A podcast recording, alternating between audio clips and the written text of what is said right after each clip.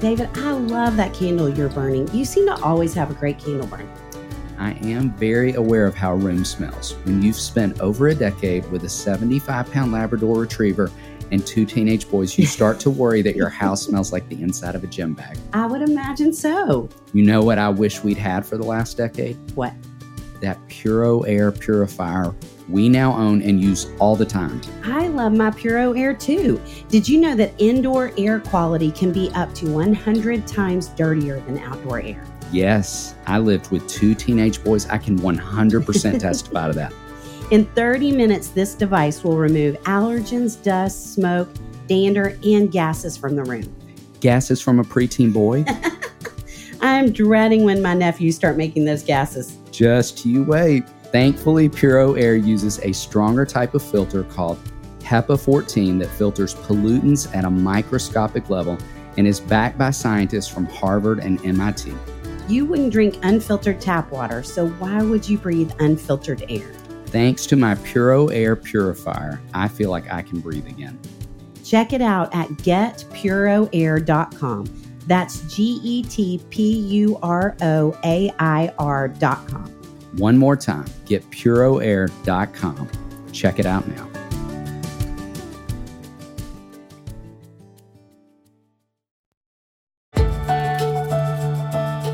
Welcome to the Raising Boys and Girls podcast. I'm Sissy Goff. I'm David Thomas. And I'm Melissa Trevathan. And we're so glad you've set aside a few minutes to spend with us today.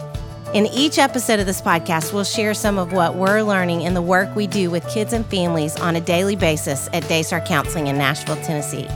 Our goal is to help you care for the kids in your life with a little more understanding, a little more practical help, and a whole lot of hope. So pull up a chair and join us on this journey from our little yellow house to yours.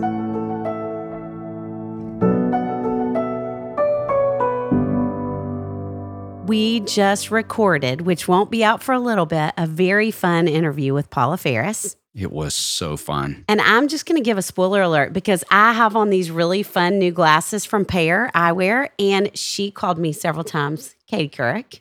And did you not love that? It made me so happy. And so now I'm trying to, you know, be a little more Katie Couric in my life.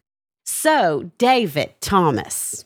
Yes, Katie. I am so excited that the first part of this season is dedicated to this amazing book, Raising Emotionally Strong Boys, that we're getting to talk about a lot of, not all of, because there's way more than we could ever get in a season of a podcast, but a lot of the really wonderful, helpful, insightful things that you talk about in this book.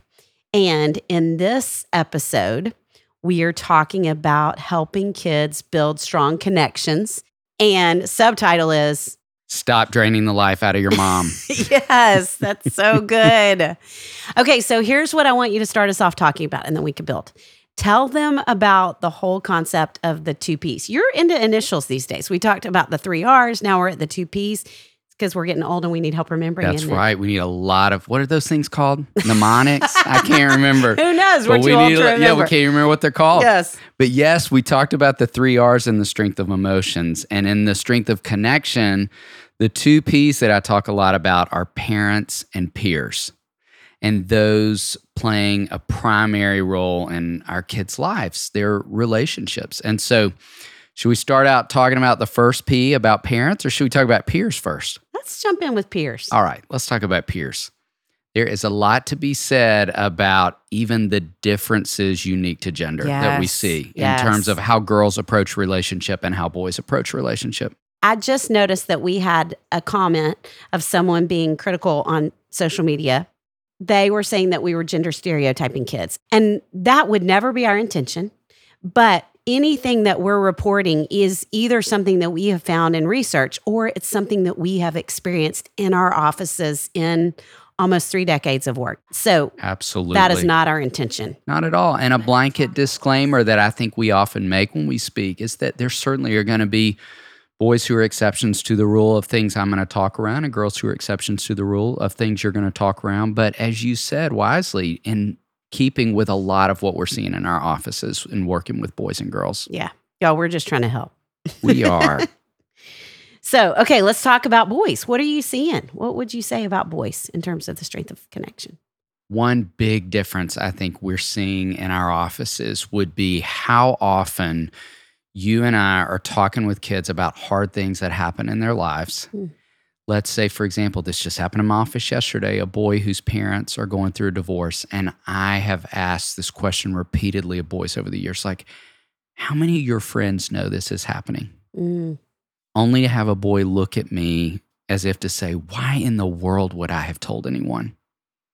Because I often will have parents say to me, their son said, Please don't tell my teacher that you're going through a divorce. They just don't want anyone to know, which is part of that whole suppression and self reliance thing I talk about all throughout raising emotionally strong boys and how that instinct, I don't want to tell anyone, I don't want anyone to know, is so harmful to boys, you know, because one, they're holding it in, Right. two, they're not asking for help. And so there's so many layers of where I want to be moving boys away from that.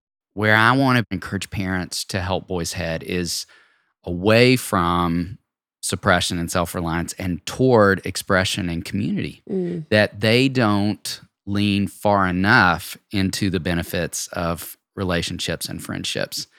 Whereas I would suspect, and you tell me if I'm wrong, that girls may lean too far into that space sometime, ask too much of relationships where boys aren't asking enough. Yes, yes. And I think there's confusion even about who are the types of people that we share the deeper information with. Because we're in this age like we talk so much about where kids are you know not just saying i want to run away they're saying i want to kill myself. They're using this really intense language. And so in that i think girls even use emotion to connect sometimes and to get attention at younger and younger ages. And i went to a continuing education seminar years ago on Mean Girls, and it was fascinating all the different things we talked about. But one was that girls often place best friend expectations on acquaintances. And I think there's some of that sense of I'm going to tell you so much about myself, hoping it's going to be a way we connect, but then I don't even know you, or you're not that kind of a friend and now i'm expecting you to respond in a way that that we haven't earned the trust. And so i think with girls i feel like it's really important. Even i will sometimes have girls draw a bullseye of you know your closest few and then what does it look to have friends that aren't best friends and then what does it look like to have acquaintances and what does that mean you expect of each? On one hand and the other something that we talk about all the time and i feel certain we've talked about on here but i can't say it enough with girls and parents is that whole idea that book I love that I read in my 20s that a dear friend gave me called Balcony People that talks about how we have these people in the balcony of our lives cheering us on. And we have people in the basement maybe pulling us down. And for kids to help them understand they have balcony people that are cheering them on.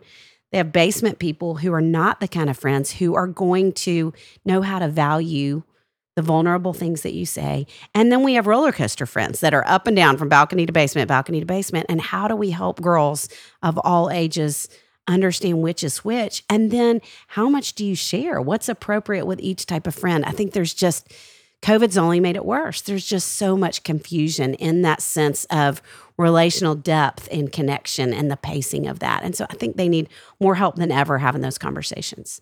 I love that you break it down that way. And one of the ways that I break it down with boys in the strength of connection is actually this runner that one of my sons introduced me to. So my boys ran track and cross country when they were in school, and they watched a documentary about this Kenyan runner named Eliud Kipchoge. There's a beautiful documentary about his life. He was raised by a single mom and he ran to school every day. Mm. And over the course of all that running became highly skilled in this space and i don't want to give everything away but he is known to be the fastest man on the planet. He was the first person to ever run a full marathon under two hours. Wow. Now i struggled to run a half marathon in under two hours just to give you some perspective on that.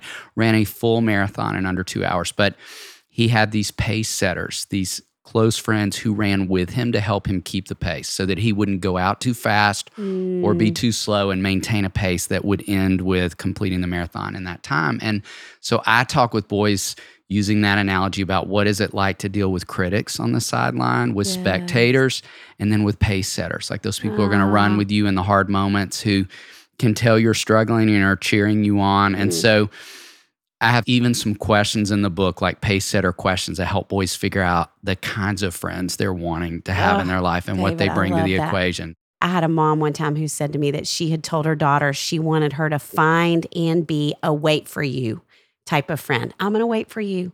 You know, we all want people who do that. That that Yes. reminds me of somebody that really does come alongside in such a beautiful way. But I think with both genders, we would sure say we want to help kids focus as much, if not more, on being a friend than having a friend. Absolutely. That's so where I wanted to go with the pace setter questions in the book. It's like not only who's being that for you, but who are you being a pace setter for? Yeah, always helping kids look outward. Yes. Sissy, I loved seeing your pictures from the weekend at the lake house with your college friends. We had the best time. I could tell. We laughed harder than I have laughed in a long time. Good for you. That photo of us out on the porch is thanks to the great folks at Home Threads. We love our new porch furniture. It's so comfortable, functional, and looks incredible. We have loved our home thread purchases as well. I feel like I'm staying in a swanky hotel every time I use our new towels. Connie bought them for when we have guests, and I proceeded to use them for myself. So we had to buy more. Parents, are you ready to transform your home into a haven for your growing family? Look no further than Home Threads, your destination for stylish and functional furniture that's perfect for raising boys and girls. At homethreads.com, discover a curated collection of furniture designed with your family in mind. From durable bunk beds to versatile storage solutions, our pieces are as resilient as your little adventures and always at the best value. I need a lot of durable furniture when it comes to my little nephews. Yes, you do. Create a space where memories are made and imaginations run wild. Go to homethreads.com slash RBG and get 15% off your first order. Home Threads. Shop today and love where you live.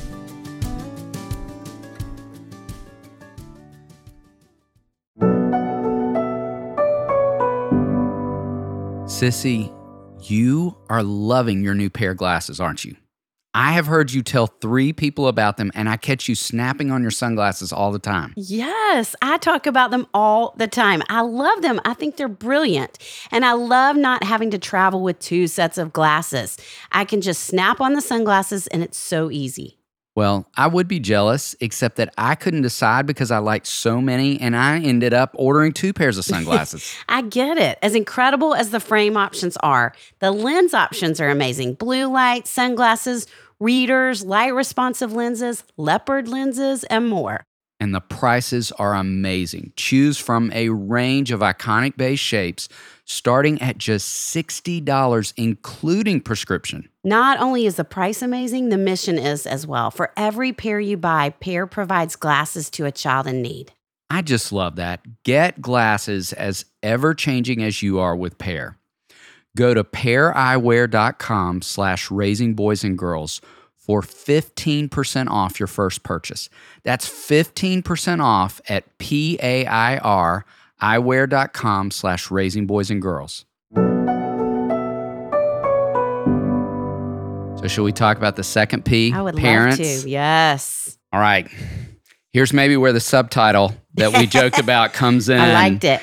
Talk a little bit about that great research you read years ago about the difference between boys and girls in the face of failure. Well, I read a study, which I wish I could find because I really did read the study. Who knows where it was because I'm too old to remember anything from a month ago. But it talked about how when something goes wrong in a boy's world, he blames someone else, which you would add anecdotally, His mother. yes. And when something goes wrong in a girl's world, which we say this all the time at parenting seminars, and every woman in the room says herself. Yeah. In fact, when we pose it in the way you just did a few minutes ago, moms will even say his mother. It's Yeah. like moms know because Yes. they've experienced it. And I love talking about that because, to your great point, I think what moms do as grown women to that reality is blame themselves when things go wrong in parenting. Like, what am I not doing enough of? What am I doing wrong? And the reality just being, you are often the safest place on earth. And so he is going to bring so much of his emotion to you. Mm. And one of the things that I talk about in the book is what does it look like, and not just for moms, but parents in general, to be a sounding board, but not a punching bag. Oh, that's good, David. You are there as a place of support, but you are not there for him to just unload all of his emotional venom on, which I think left to their own devices, sometimes boys will just do that. And then sadly, transfer that on to the next important female in his life. I've had a lot of parents of adolescent boys say, like, I feel like he is way too much with his girlfriend when I read his Mhm. text. He's unloading too much. That's not fair for a 15, 16, 17 year old girl Which to carry that so much, emotion. sense that boys aren't talking to each other. That of course they're going there it to is. lean on the girlfriends. and then right? I think turn right around and do that to their fiance or their wife Yes. someday. So developing healthy patterns in that space, I think, is so important. And it connects back to the strength of emotion of if he's not building that resourcefulness that we talk so much about, where he learns to do that work for himself, of course he's going to keep going to Mm. these primary females in his life. And so that pattern I call in the book emotional tug of war. And, you know, my challenge to moms is as long as we keep holding the other end of the rope, tug of war keeps going. But tug of war is over when one person learns to set the rope down, Mm. not throw the rope down, but set the rope down in a healthy, constructive way. And so that's so much of what I really want to encourage moms and dads to lean into so that he is developing resourcefulness. Because we talked in Are My Kids on Track about as long as we're being kids' resources, they'll never develop resourcefulness.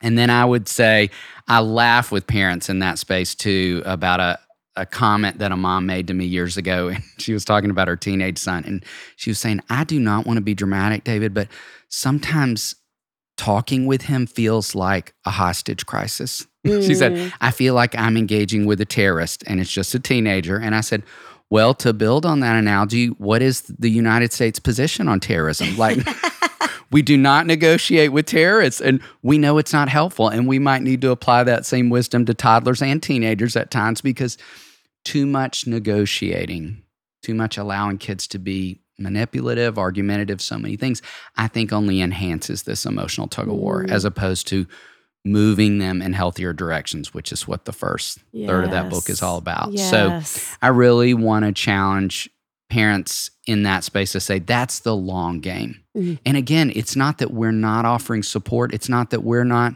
being a sounding board. That's the great place to land in. But we don't want to be doing all the problem solving for him. We want to be moving him toward problem solving.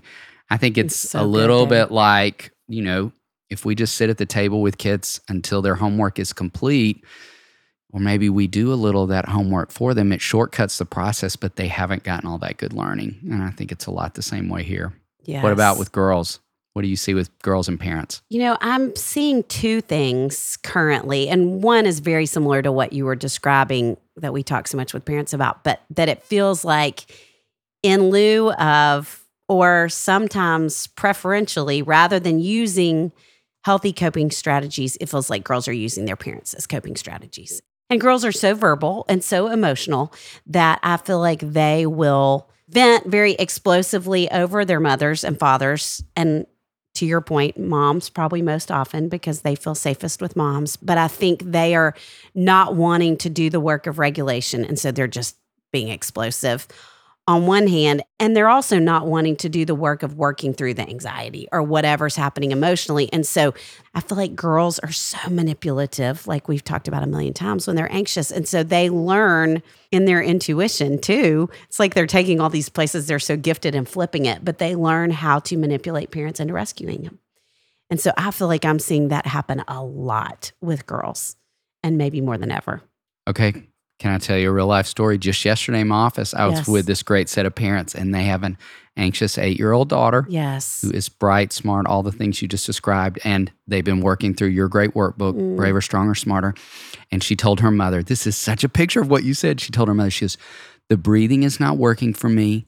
The strategies in the workbook are not working for me. And every time you leave the room, it makes my anxiety 10 times worse. Ooh, there you go. That's such a picture That's of it. exactly what we're talking about. Yes. And so, to your great point about letting down the rope, um, my question would be how do you stop being a coping strategy so they develop their own? And so much of it involves disengaging. And I think, I feel like I've had a lot of conversations with parents like this lately. I think we culturally, are so strong about being present and not wanting kids to feel abandoned or isolated or not wanting them to have to feel alone and whatever it is they're going through that that we've even been manipulated culturally into thinking we can't disengage. And we're both saying that. It's so important to disengage. The other trend I'm seeing with girls, and I think some of it is what we have talked about that we're seeing more social anxiety than ever before. I'm seeing more girls who I think their moms are their best friends than I've ever seen. And there's a part of that that I love that depth of connection that they share. And there's a part of it that concerns me because I worry those girls are not developing friendships, that they're not doing the work of getting someone's phone number or figuring out how to connect. And, you know, the things that I'll do often with especially introverted kids in my office where I'll say, I want you to text a friend at least once a week and come back and report to me, or I want you to invite one person over in the next two weeks for a sleepover or whatever it is. If you don't feel comfortable with sleepovers, just to get together, but where we're making them reach out towards other kids. Now, I will say, I think one of the hardest parts of girls and development, and probably boys too, is the normal place where we hit where they individuate. And I think it's more confusing sometimes when they've been best friends and it blindsides the moms more. I was thinking the other day about this girl that I saw who forever ago, she and her mom had been so close for so many years. And she hit seventh grade. And it was the first time I'd seen her that year. And she came in and she said, You know, my mom and I used to be so close and we just don't get along anymore. And I said, What happened?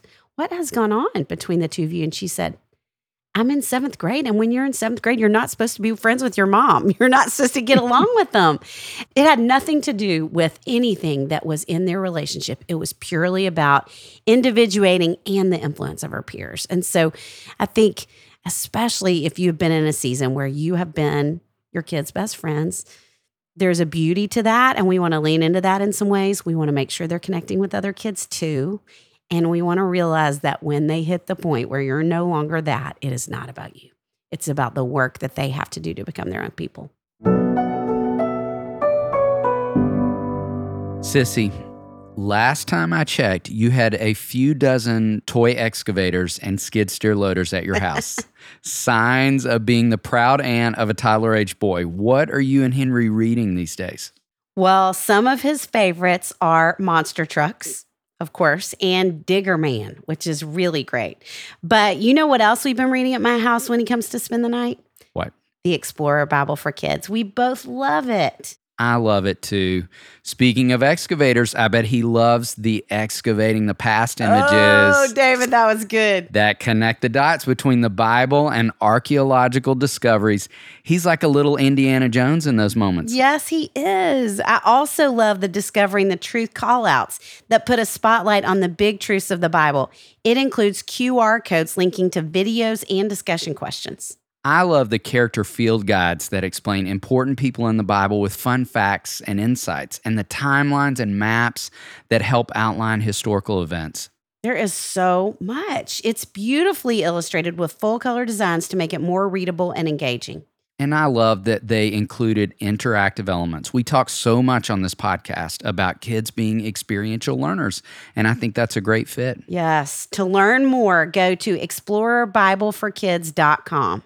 Buy your copy today from lifeway.com, and our listeners get 50% off using code RBG. Let's talk about some practicals. Let's bring it home with some practical ideas. So, as we're thinking about these P's that I love, one of the things thinking about peers in particular that you and I would both say about boys and girls, really at every age, and I think the closer they get to adolescence, it maybe becomes more important, but that kids need a safe group of kids who are cheering them on and speaking truth into their lives, both mm. things. And so, wherever you need to go to find that, you know, a lot of schools have small groups, which is great. Some kids feel safe sharing in those, some don't. Churches are a great place for them to find that, that they can meet as a grade level or middle school or high school or whatever it is, they break into smaller groups. I think that's a good place for them to experience it. We have group counseling at Daystar. A lot of counseling practices in different cities do that. That can be a great place as well, but they need to have other kids who are mm. speaking mm. truth and cheering them on because it's just so hard today. I have never sat with as many girls who talk about feeling lonely as I do right now, ever, of all ages. And I think for them to have that community, like we're talking about, where they can share, we know those people are safe. We know it's a place where they've kind of earned the right just in being together in a small group that someone is putting boundaries around to create safety. And so even if they resist, we would both say it's really important that they have that space. And we talk so much about they hit a point where the voices of their peers get louder and our voices as grown-ups who love them get quieter. So what would you add to that? I love that. An idea I would add to that would be that we want their relationships to offer satisfaction, but not survival. I talk in the book about how relationships should add to our well being, but not be the source of sustainability, which I think connects to so much of what you were saying on the front side about where girls can ask too much of relationships. And I think boys, particularly with the females in their lives, can ask way too much of their moms and then asking too much of their girlfriends at some point all along the way. And I think the other thing I would want to say to that is not only are we asking too much from these human relationships, but I think it only stands in the way of us going to God for the things that he and only he is capable of meeting in our lives, those needs. And so I think it distances kids spiritually as well when we are asking too much relationally from some Ooh, of those relationships David, here. That's good. Yes. What else would yes. you say?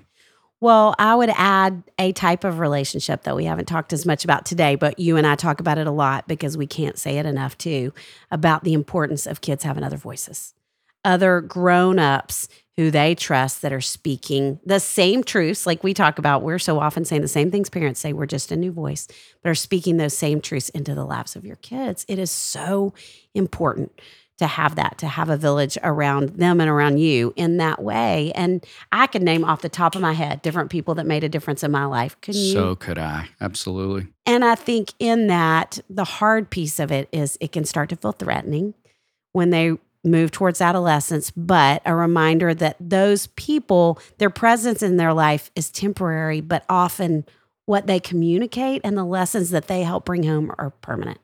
Can I read something? Please. So I had a grandmother, have a grandmother. She's in heaven.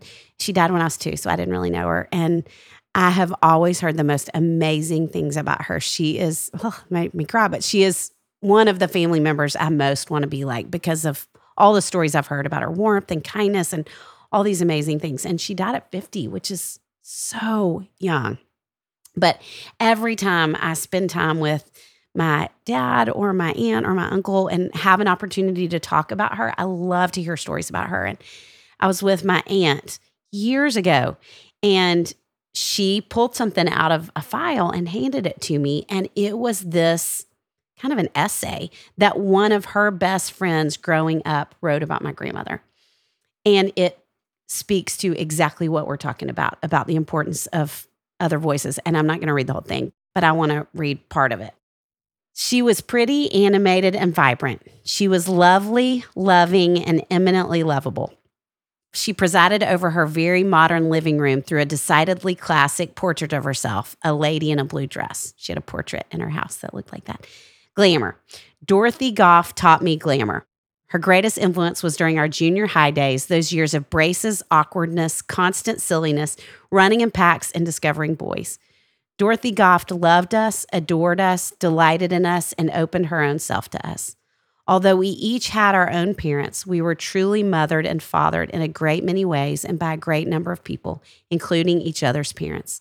So Dorothy Goff contributed to my growing up and in a very special way. She was the one during those nutty early adolescent years who nurtured us without criticism or expectations. She was the girl with us, the one who identified with our lives, problems, ideas, and antics. I loved my mother, but having a discussion with her about bras at age 13 would have been like getting permission from the local librarian to peruse the reference text. when the word of God goes out, it does not return unto him void or empty.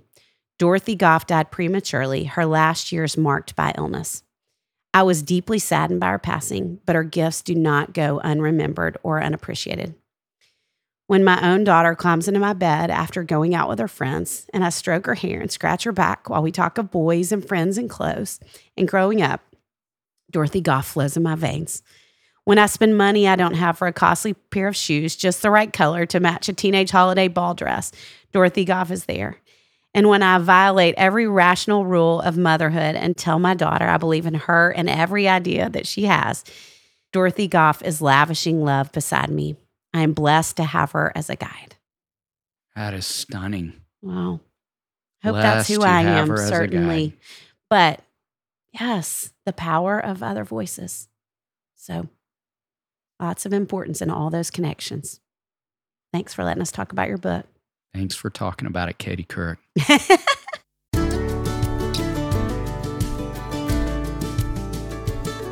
Sissy, I have a question for you. Queso or guac? well, I'm used to us asking that question, but not answering it. But I think I would choose queso. How would you feel about queso being central to your dinner tonight? Oh, I love that plan. Thanks to one of our sponsors, that can be your reality. Factor is helping me make red pepper queso chicken tonight. That sounds amazing. I love Factor. I just made a green chili pork and pico de gallo bowl. Did it bowl you over? it did.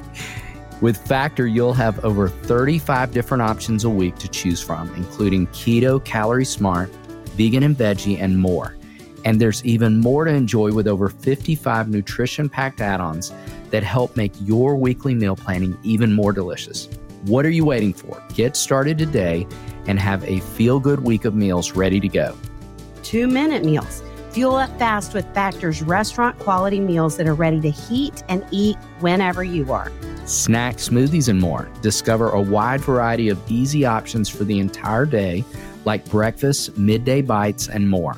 Sign up and save. We have done the math. Factor is less expensive than takeout, and every meal is dietitian approved to be nutritious and delicious. Factor is the perfect solution if you're looking for fast, upscale options done easily. Flexible for your schedule, get as much or as little as you need by choosing 6 to 18 meals per week. Plus, you can pause or reschedule your deliveries anytime. No prep, no mess meals. Factor meals are 100% ready to heat and eat, so there's no prepping, cooking, or cleanup needed.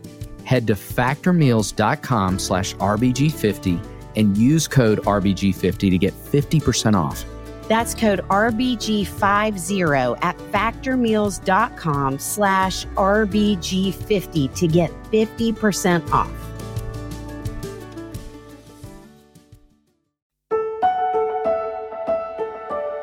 Hi, this is Melissa. Brene Brown talks about connection, and she says it's this energy between people. It's when we feel seen or heard or valued. It's when someone gives and receives without judgment.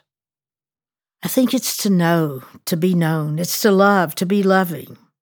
Isaiah 55 says, Come, all you are thirsty, come to the waters. Come to the waters. This thirst that we have for connection. We need connection. We desire it. We long for it. We yearn for it. We ache for it. It's what I want most. It's what I most lack. And it's what I fear I will never have. Connection is what we're made for. And when you taste it, when you tasted the delight of God connecting with you, of you connecting with someone else, it awakens deeper longings in us. Henri Nouwen says in his book, An Inner Voice of Love, it's a journey through anguish to freedom. He says, after many years of life in universities where I never felt fully at home, I became a member of this community of men and women with disabilities. I had been received with open arms, given all the attention and affection I could ever hope for, and offered a safe and loving place to grow spiritually as well as emotionally. And this is what hit me so much. Everything seemed ideal, but precisely at that time I fell apart, as if I needed a safe place to hit bottom. Connection, it awakens deeper longings in us of what we were made for in the first place. And yet, as Henri Nouwen is talking about, that he hit bottom when he felt and experienced this connection. I remember as a teenager along with telling everyone else what to do, I began to realize that I had these longings, that I wanted to connect. A little like Henri Nouwen, but in a different way. It sent me into turmoil because I began to think, I got to get rid of these longings. I am so selfish. I began to try to hate what I wanted so that I would be free to give to other people. I'll never be able to be the person God wants me to be until I get rid of these longings to be liked, to be loved, to be accepted. I needed to be independent, I thought. I needed to be strong and tough and in control. With that, I became indifferent. We can spend so much of our time trying to get rid of our longing for connection. I think that so many kids and move that direction today. I just don't want to want anything. How can I just be okay? And they end up spending their lives trying so hard to push down their desire to connect in the way that God has made them. Larry Crabb said in his book on connecting, we can often mistake lesser longings for greater ones, like popularity and success or like being intense but having shallow relationships. One of my favorite quotes, and one I'm sure you're familiar with, is a C.S. Lewis quote when he says, We are half hearted creatures fooling about with drink and sex and ambition when infinite joy is offered us, like an ignorant child who wants to go on making mud pies in a slum because he cannot imagine what is meant by the offer of a holiday at the sea we are far too easily pleased. And I think that that's what we do with this overwhelming desire for connection. We feel like we can't control it, or we come with our own ways of how to receive it, and we end up making mud pies. We are far too easily pleased. Oh, may we taste of the goodness of God. I love in Ephesians 5 starting with verse 1 the, from the message, it says, Watch what God does, and then you do it, like children who learn proper behavior from their parents. And this is the part. Mostly, what God does is love you. Keep company with Him and learn a life of love. Observe how Christ loved us. His love was not cautious, but extravagant. We're far too easily pleased. He didn't love in order to get something from us, but to give everything of himself to us. Love like that. That's connection. What God does is love us. What God does is delight in us. And then we learn from Him. We learn a life of love. Oh, may we taste of the goodness and the love of God and be connected to Him. You see, connection is not about intensity, it's about an intimacy. It's about an intimacy with our God, it's intimacy with other people. It's about kids coming back at night at camp after riding on a bike and being thankful for the talk they had as they were biking. It's about kids talking while they're out in a boat. And they have skied and they have tubed and yet, what they share about is this great conversation I had on the boat. Or on Wednesday nights, there's a graduate group that meets at my house, and we sit around the table and we talk and have Bible study. We need connection. We're made for connection. We desire, we long, we yearn, and we ache for it. But we're afraid we'll not have it. And so we begin to protect ourselves. Or we hit rock bottom and even maybe go into depression because we feel like there's no one that wants to connect with us.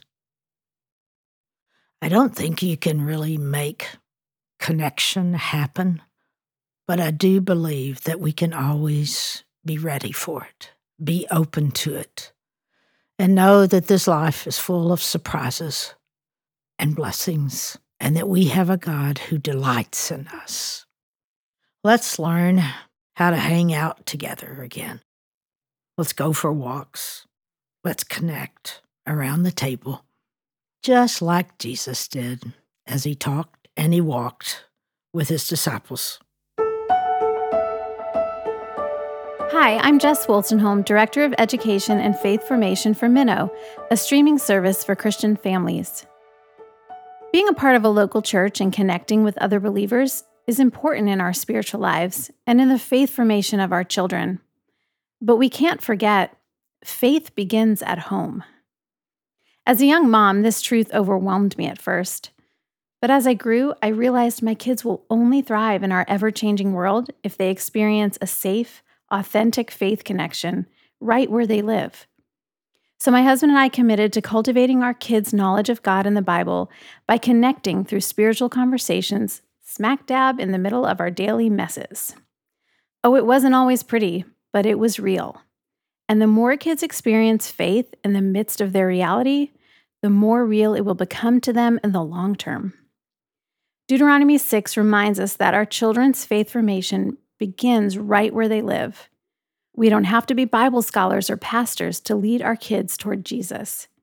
It's not about being qualified, it's about connecting with our kids and inviting Jesus into those moments. So look for opportunities this week to talk about the things of God when you're doing life with your kids, when you're in the car, when you're doing dishes, when you're arguing over what movie to watch, when you're tucking them in.